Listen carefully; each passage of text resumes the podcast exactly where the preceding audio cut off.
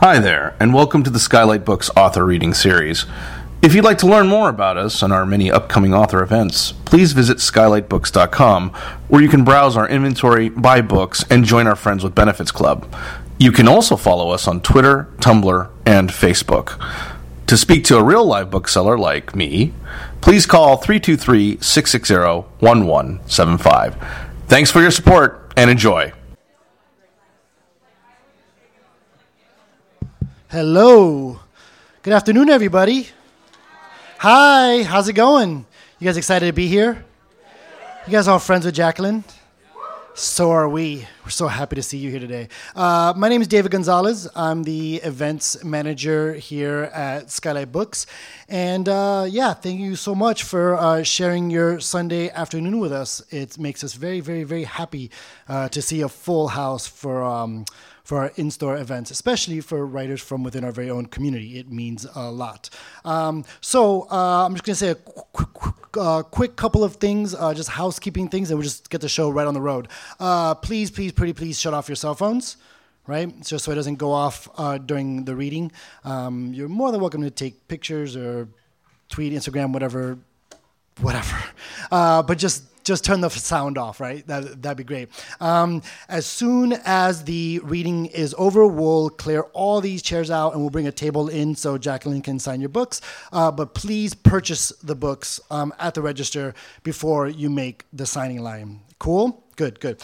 Um, and then, last thing I want to mention is we have a lot of great um, events coming up in June. Um, just really, really amazing. In fact, our whole summer, just if you are not on our email list, you should really get on our email list. You can just sign up right at the register. You can go online and sign up. But um, I promise you, uh, there's a lot of really amazing things. Uh, coming down the pike uh, this summer. But uh, just this week, we have um, on Tuesday, Jennifer Jen Pastiloff is going to be here for uh, her memoir on being human.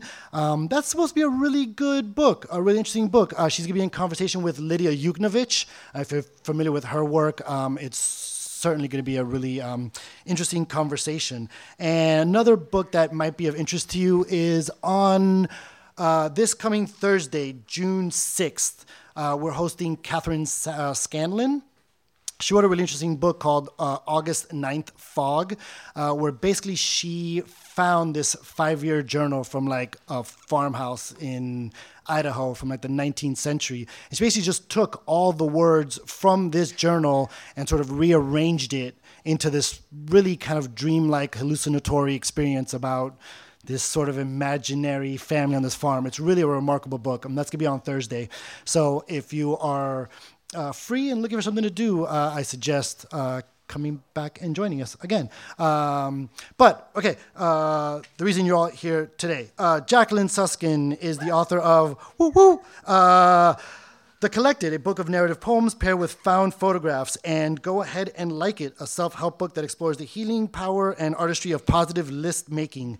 Uh, known for her multi- multidisciplinary work with a project she calls Poem Store, Suskin composes improvisational poetry for patrons who choose both a topic and a price in exchange for a unique verse. She regularly brings poetry into classrooms around the country and was honored by Michelle Obama, maybe you've heard of her, um, at the White House as a turnaround artist. The Edge of the Continent is a trilogy of poetry about the state of California. The first volume came out in 2018. We're here for volume two. Suskin is based in Los Angeles, but considers the entire state of California her home. Ladies and gentlemen, please welcome Jacqueline Suskin.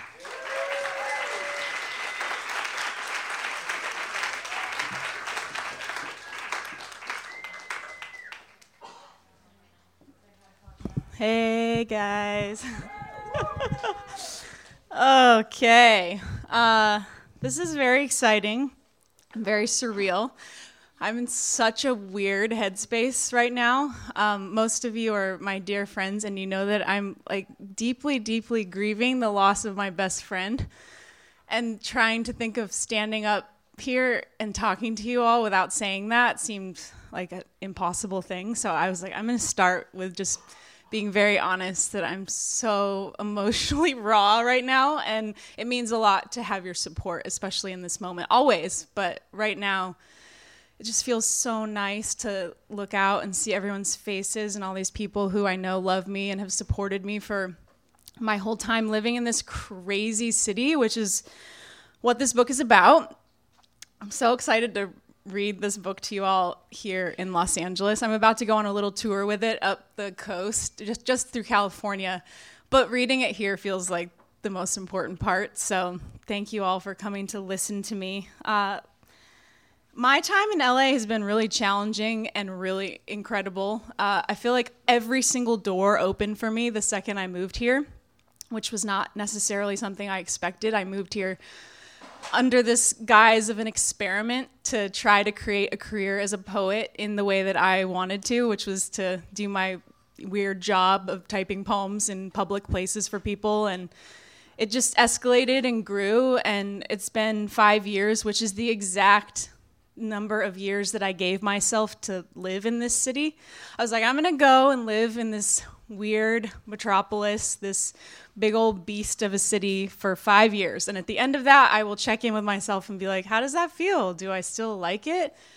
And this is that moment, which is really incredible. So I still like it, but this book actually kind of highlights all the things that are really hard about liking it for me and it's it's kind of strikes a balance and moves you through my process of like learning how to love this place. I thought that I would write all of these poems about people because clearly the the best thing about Los Angeles is the people. Um, my friends and the creative community that I have here is incredible, and that was why I moved here. But I don't actually really write poems about people that well. I have a couple. Uh, mostly I write poems about place because, as most of you know, I'm just an ecstatic earth worshiper. So finding the earth in this city was the thing that actually kept me going and kept my focus and kept me inspired. So most of the poems in the book actually ended up being about the the, the land, the earth, this this place um, that we forget about. Uh, maybe that is very earthly and when someone thinks of a giant city, they might not first think, oh, this beautiful wonderland of crazy plants and mountains, and all of this is so accessible to us. We're so lucky because not every city is like that. So um, I'm just going to go through and read, and then I'll let you ask me some questions at the end, um, whatever you want. I, I mean it. But I'm going to take a drink of water first. Out of my water bottle, because I don't like plastic water bottles. You all don't use those.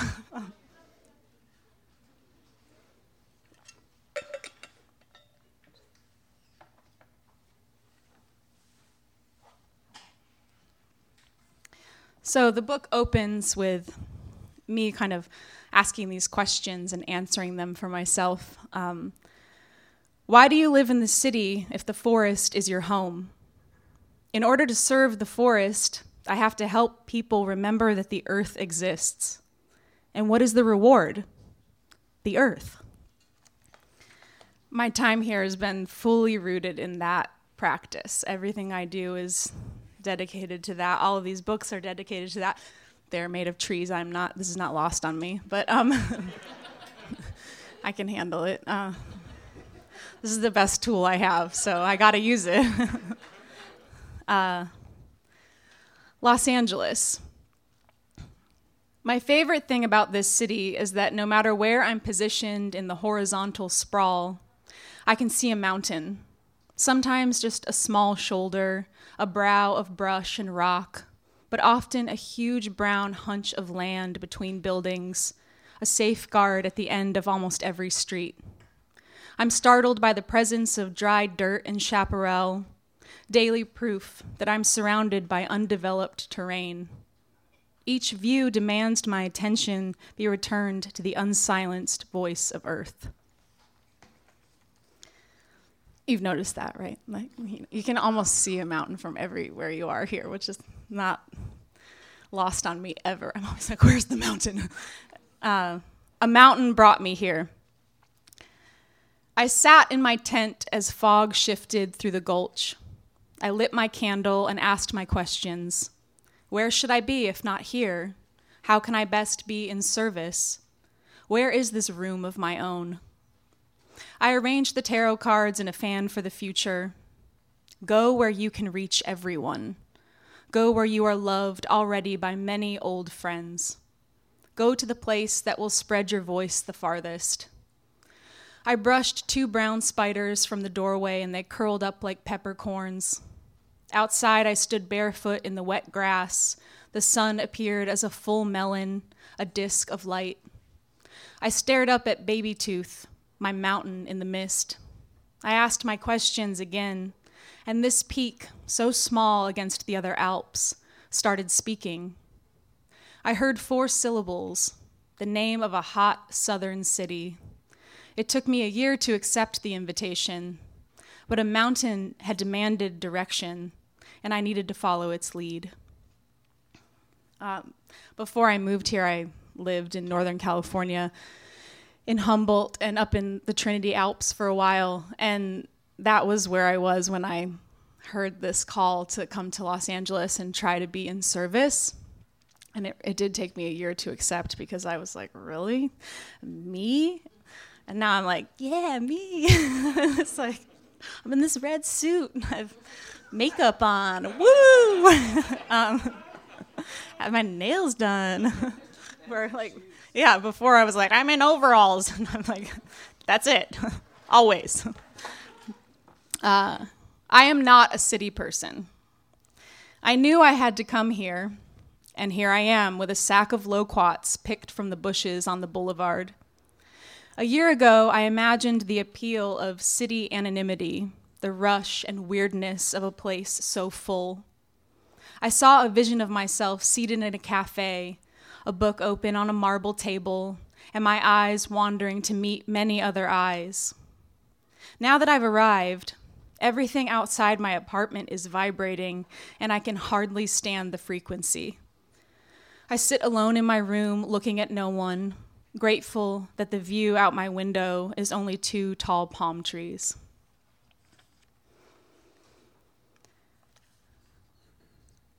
Desert Rose. I didn't expect to find a mother made of light in my bedroom. Yellow curtains cast a golden hue, and I'm illuminated. Guided in breath, I go deep into that place that only the body can create, a calmness that wipes away all questions. She arrives with a name, Desert Rose, and stands as an outline of spirit shining before me. I feel the weight of her hands in my hands for an hour. Her words sound like radiant chimes. Nurturing spirit takes care of me here, my city guardian offering up her glowing cradle. Long white hair made of stars, she squeezes me with her maternal vow, suggests that I remember what love looks like, and I call her name whenever I forget. Um, there's a lot of little tie throughs between this volume and the first volume, which I didn't anticipate doing when I wrote it, but then that's just what happened. Uh, so that's kind of fun to find as you read them and piece together like that's the spirit that visited me in the city and then there was a spirit that visited me in the forest and there are there are various poems that do that. So just a little clue to keep your eye out. Uh, okay this one's called i'm here I'm here. The city doesn't require me to have a purpose. It says I never need to think about what I'm offering the world. The essence is money. The rest can be a blur of hiding from the sun in air conditioned rooms. No need for any of it to be holy. Throw cups away, ten a day. A cool night wind blows my window open. I disagree with the mantras of this place. I can't forget that I'm standing on a planet that is floating in space. I can't ignore my constant awe or the words that arrive while I'm sleeping. Each verse written in the dark is a reason, a reminder that I'm here and I know why.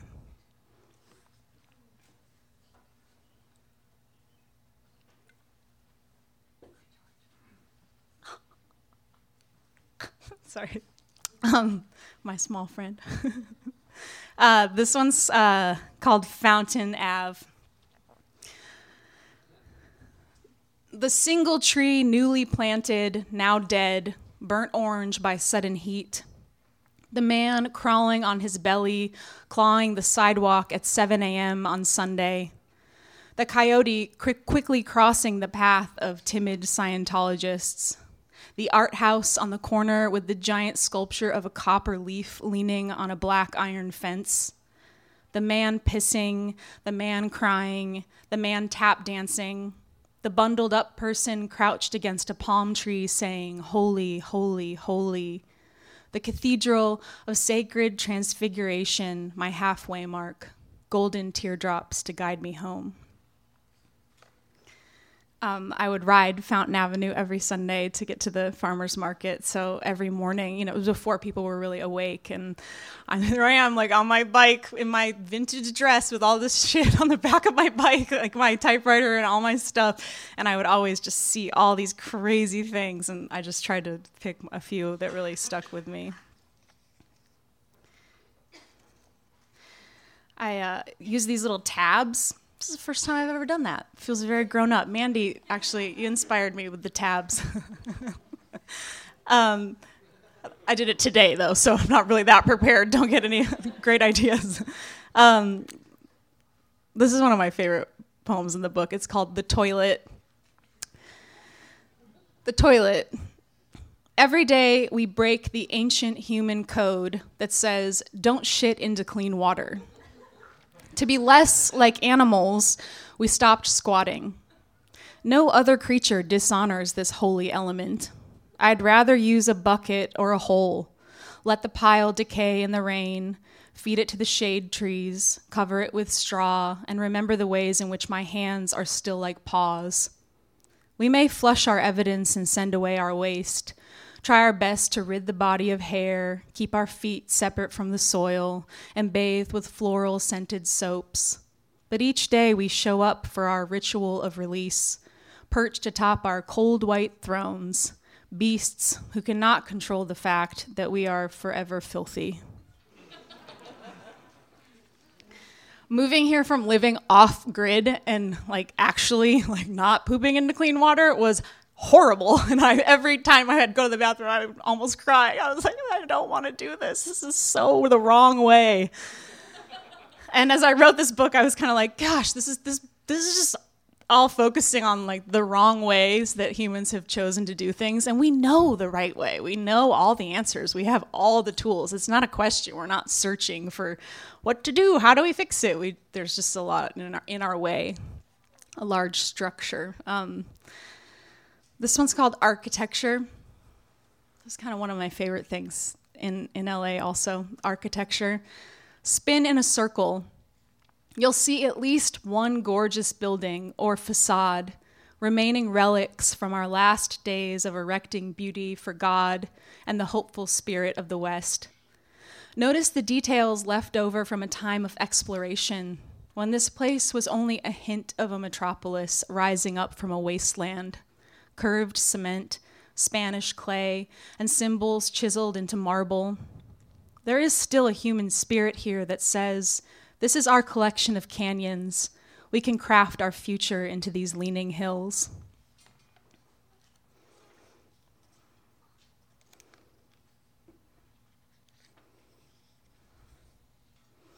Uh, this one's called Beyond Us.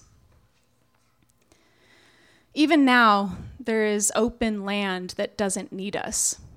Conjure up an image of deep greens and bright browns surrounding the city, houses getting farther and farther apart, miles of blue river, creeks wandering, a lake so deep and cold.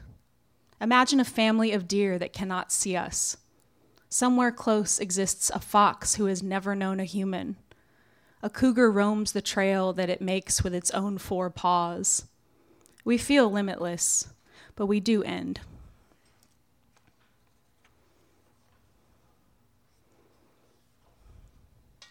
The trade.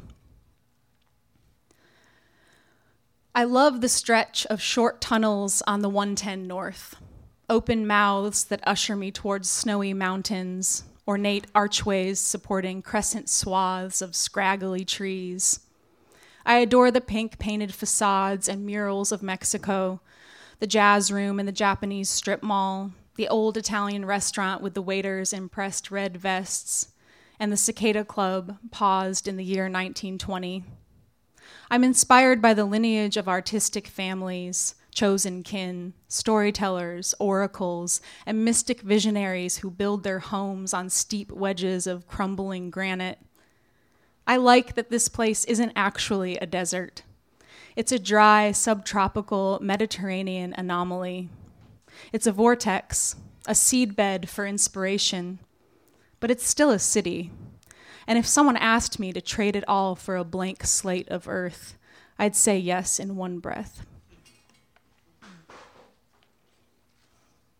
Not that I'm not grateful, just honest.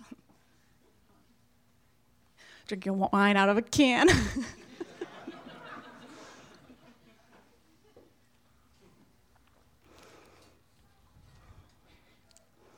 uh, this one's called Naked in the Aftermath. Naked in the Aftermath. Everyone says the big one is about to hit. Los Angeles is overdue. I can see signs in my ceiling, cracks in the plaster, hints of shaking that occurred in the past. I have a stash of old water bottles, some cans of food, flashlights, and knives. I know that if it were to come today, no tool would do. I imagine riding my bicycle to safety. Everyone else is stuck in traffic, and I'm somehow free to pump and pedal my way north. But I know that my bicycle and my body will be smashed. I know that my roof will cave in, termites released from the floorboards, my bones and blood in the rubble. I sleep naked. I always think that's how they'll find me unclothed and in a dream, wrapped in floral sheets, no sign of struggle.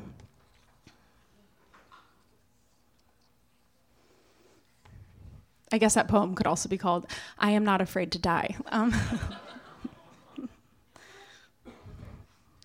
which I think is kind of the best way to be alive.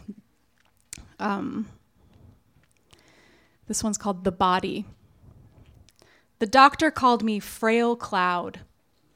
I saw a vision of my spine as a sad serpent with its face shoved into a chair day after day. I found the Korean spa. Twice, while tranced in the steam room, a plant like spirit visited me. Neon green, smoky silhouette, she spoke of my poetic purpose as I slouched naked beside strangers. She told me to go north, put both hands against the moss of an old madrone trunk, and listen. The body is an old machine. I swam in the Pacific, in the waves, thankful to feel my vertebrae so loose. The ocean told me its true name. Um, when I first moved here, I worked so much and my back got all messed up from doing poem store all the time. I just never thought about it. I was sitting on this hard chair and typing for hours and hours and hours for strangers in public, and I just I had not yet connected that that was a lot, and my body was like, "It's a lot. Um, we're gonna talk to you about that." And my spine just seized up, and it was terrifying. And I've gotten these little messages as I've lived here to like you you know you have to protect yourself. You have to be careful. You have to if you're giving yourself if you're in service you have to really like learn how to tend to your body and listen to it. And it's been a real process and i've had all these different uh, experiences of different uh, guidance throughout my time here of people being like you're not going to live there forever are you? I'm like no i'm not. I'm not moving today but i'm on my way out as an announcement. okay. Oh, but this is a good one to follow that with. Uh, it's called I Can Stay. Uh, only the strong scent of blooming citrus and the sound of banana leaves moving in the wind can save me tonight. I got lost, got a parking ticket, and I feel lonely. There's nothing anyone could say to heal me. I pass by your porch, the garden that isn't mine. Plants call out for water. I stick my finger into each pot to search out their thirst. If I walk down the saddest sidewalk and find the magnolia in bloom, then in this city I can stay. It's blooming, giant saucers of white. I dig my fingernails into the thick, fallen petals. The plants really saved me when I first moved here, but they still they still do. What a crazy plant city this is. Um, there's a couple poems in here about different spots in the city. I'll just read this one uh, about Echo Park Lake. Echo Park Lake, what a place. I mean, whenever I go there, I'm like, this city is great. it just like really lifts my whole spirit. I guess I should go there. I haven't been there in a little while. uh, Echo Park Lake.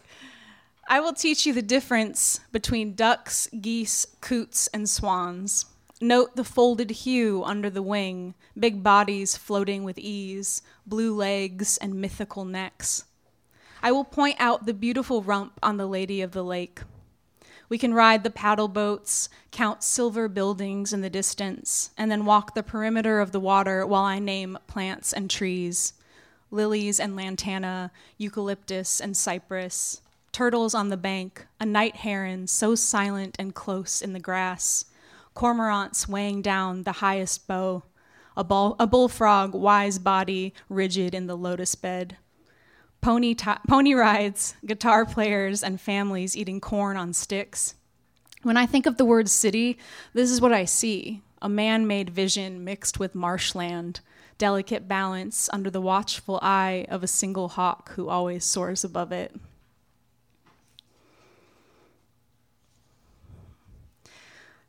and then this one's kind of taking us out of the city because I do leave LA a lot, which is always nice. um, driving on I 5 North. I imagine myself as a skeleton alone in a field. I pass a pickup truck with a large brown dog loose in the back. At 85 miles per hour, he should be safe inside the cab. And then there are the cow lots, of course the thick black expanse of shit and creatures packed close for miles. I start crying. And then it's my mother on the phone. She cannot shake the sadness out of her voice and needs me to be strong and steady with each word. I forget the cows. Full white clouds appear on the horizon, hovering over the interstate in the usual spot, right where the mountains break open for the valley. I burn sage in a little bowl on the dashboard and watch a small white spider descend from the rearview mirror. Its delicate legs uncurl, transparent in the light.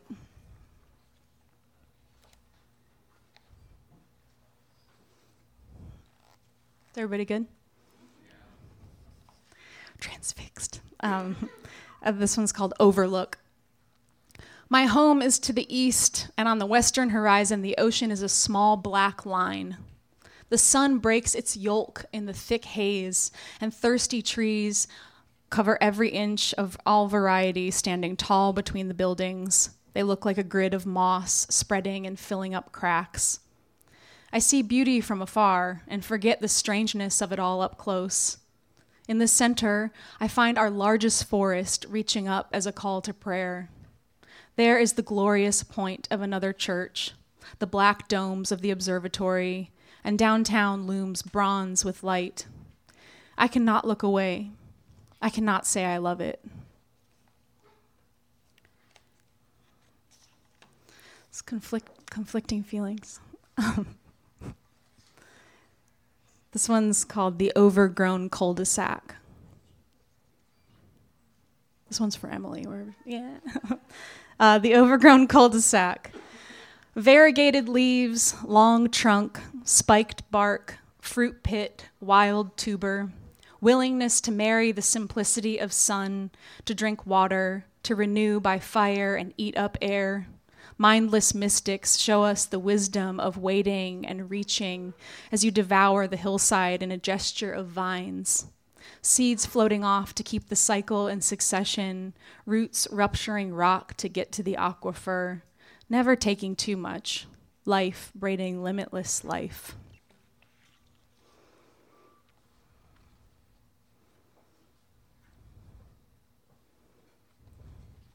Mm.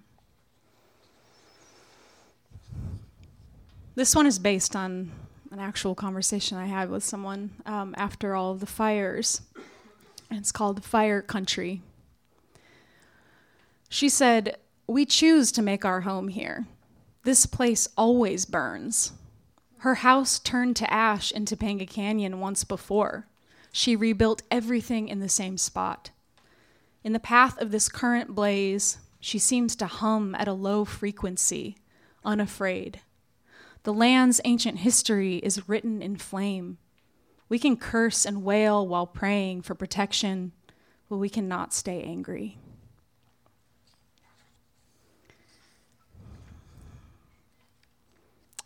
Um, I'll just read.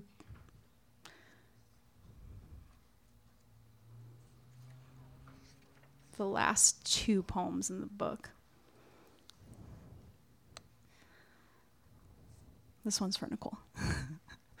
uh, nothing will end. It's called Nothing Will End. We drive up the Pacific Coast Highway to the place where the big black rocks make a pyramid. You remember it from your one solo trip many years ago. You're hardly ever alone now. Skipping up to the edge, I can tell you think that this will always be here. I want to say, this will all fall into the ocean soon. We walk the trail in Malibu where the oaks are old and black, marked with the cribbage of birds. The poison oak reaches, red and dusty. This will all burn in wildfire soon. We round the corner, and somehow, in all of this heat, in the scorch of summer, the pond is full and blooming green with bulrush, a lacework of algae decorating the surface. We've never seen it wet before. Usually we trace the chips of clay and look for animal prints. I attribute this miracle to your naivete, your willingness to believe that nothing will end, that everything will keep on with its beauty. And you're right. This place will change. Great suffering will occur. The Pacific will swallow so much. But the earth, it will survive us. I think I'll end with that one.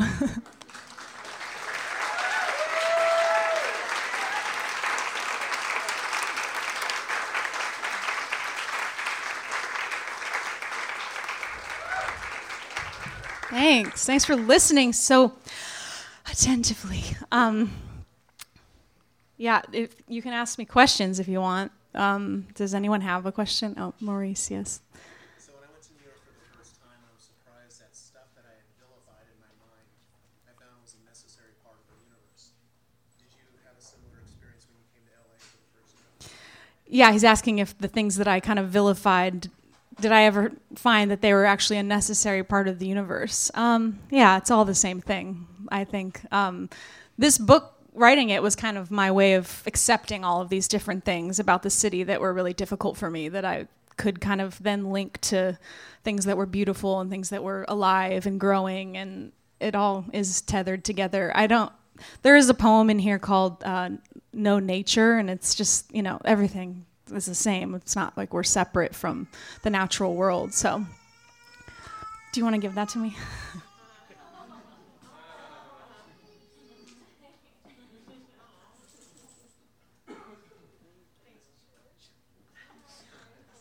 Little guy. Anyone else have a question? oh, the Edge of the Continent, Volume 2, The City. Yeah. And the next volume is about Joshua Tree, so it'll be about the desert. So I'm going to kind of go spend some time out there to fill my well up on that. But I have lived out there a couple other times in my life, so the, the three places that I chose to write about for this trilogy are the places I've spent the most time in in California, um, in case you didn't know that. Okay, anyone else have a question? mm-hmm. My favorite place in LA. Um, there's a there's a hike that I'm obsessed with at Chantry Flat. If anyone's ever been there, that place is so incredible. Um, it's kind of a serious hike. It's don't don't kid yourself, but um, it's, it's, the best. It's my favorite place to go. So, yeah. Mm-hmm. Next. Hi.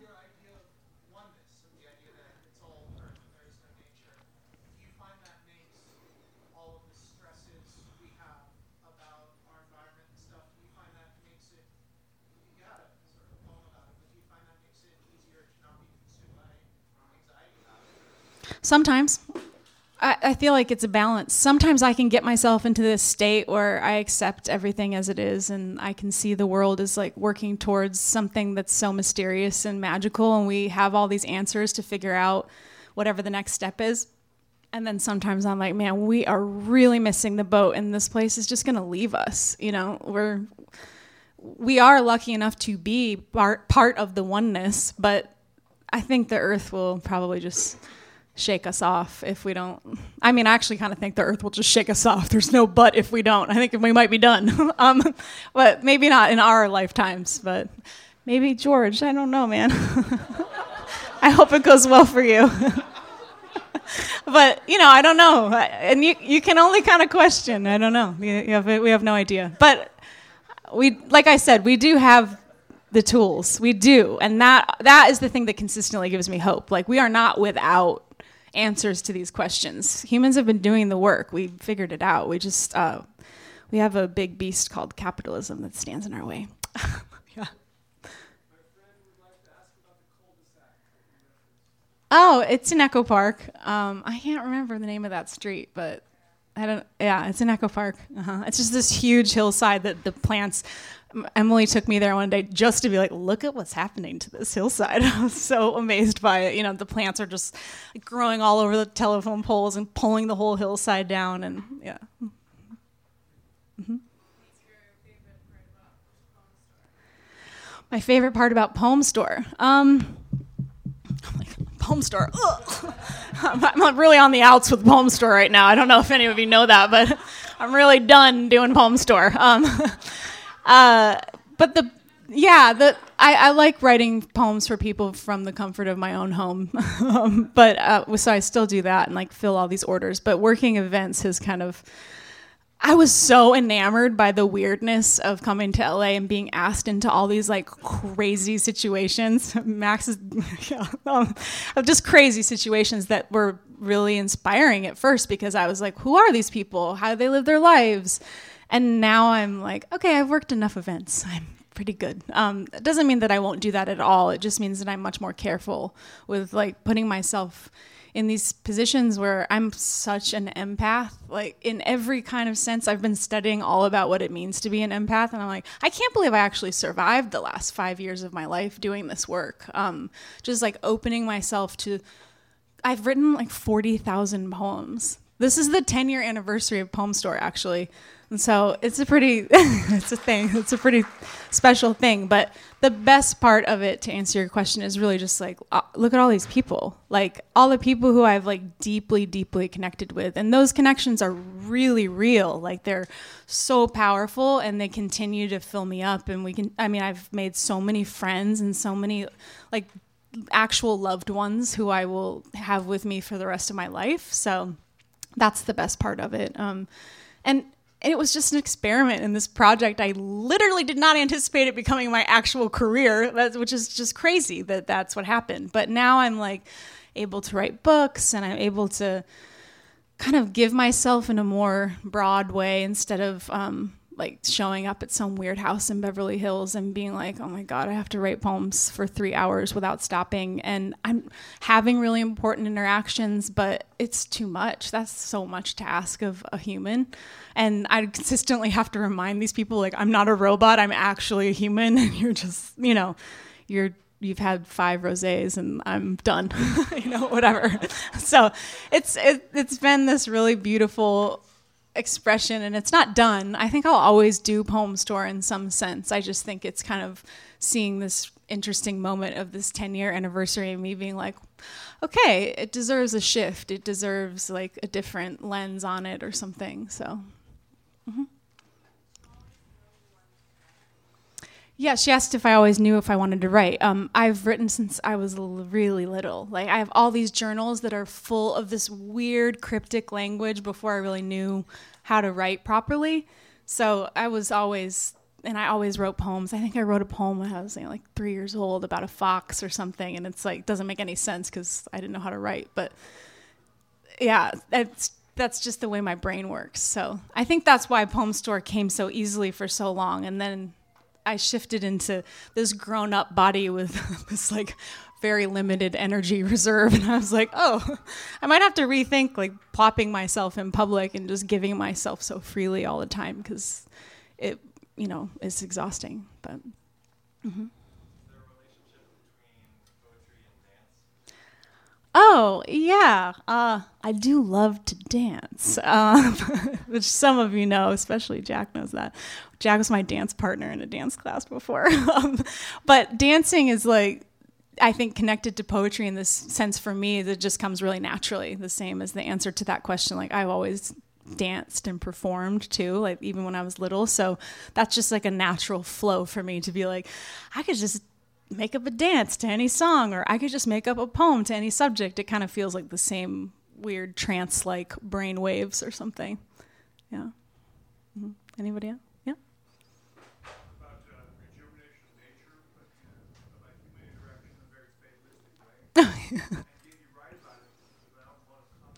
Mm-hmm. Yeah, I spend a lot of time uh, erasing that conflict because I'm a human. So I have to consistently um, come to face that although I am an animal, I'm a human animal, and uh, that's why I moved here because I was like, I have to be with the people. I'm a person. Like I can't actually have this uh, way of communicating come to me so naturally and just um, shrug it off. I felt like that was me shirking a really deep responsibility. Like clearly, I'm supposed to write and also share. Um, and that helps me resolve the conflict that you're talking about. Um, that's like a bridge for me to accept myself as a, a dirty, nasty human and like, you know, my role in the world and, and how beautiful that is too. And to celebrate it every time I write a poem or every time I connect with someone deeply about the natural world or anything. Mm-hmm. Yeah. Um, yeah, I have a lot of rituals. Um, but yeah, I I have a pretty uh, dedicated spiritual practice. It's like very private, but um, I find myself having these little tools. Like if I'm working on something specific, I'll light this candle and it'll be on my desk, and that's how I focus. Or I'll prepare myself, you know, by writing in my journal first and kind of clearing my brain out. And pretty simple things, but um, other than that, I mean, I sit at an altar every morning and every night and like have a whole practice that I do, and that helps me also resolve the conflict. but yeah. Anything else you'd like to know about me? uh-huh. So your time uh, off grid, Mm. what led you down that path? Mm. Were you off grid by yourself, or was it a community? Mm. And during that time, did you write more freely? Yeah, um, he's asking about when I lived off grid up in Northern California. Um, I've I had always wanted to live on land and see if I liked that because I feel like people talk all the time about this sort of idealistic like oh I'm going to live out in nature off the grid and like live off the land. But my thought was I want to try that. What if I don't even like that? Um, what if that's not what if that's just idealism speaking and then I get out there and I'm like this actually sucks. But I really liked it. Um, it was great for me. And I actually lived at a place called Fancyland, which you can all look up. It's a queer land project in Northern California that houses for summer and spring queer artists from all over, mostly the West Coast, but people come from all over the world. And so I, I was living with other people, not not that many. I ran the place with three different people, and um, we I worked the garden and grew all the food, and we had all these artists come, and we built everything ourselves, and it was awesome. So you can look up Fancyland, and you can go there and be an artist in residence if you want to. It's really awesome. I go back there all the time. So. Oh, we we had a landline. We didn't have uh, we didn't have service out there. Now there's service out there though. So I'm like, whew, I missed that. I'm so glad that didn't happen when I was there. But um, yeah. Okay. Are we going to anybody else before we before I sign all of your books? And have like a brief moment with all of you you who are so special to me. I'm like I'm like taking in all your faces. I'm like, oh, this is a lot. Thank thank you for coming and supporting me. And I would love to hear what you think about my book. That mean would mean a lot to me. So.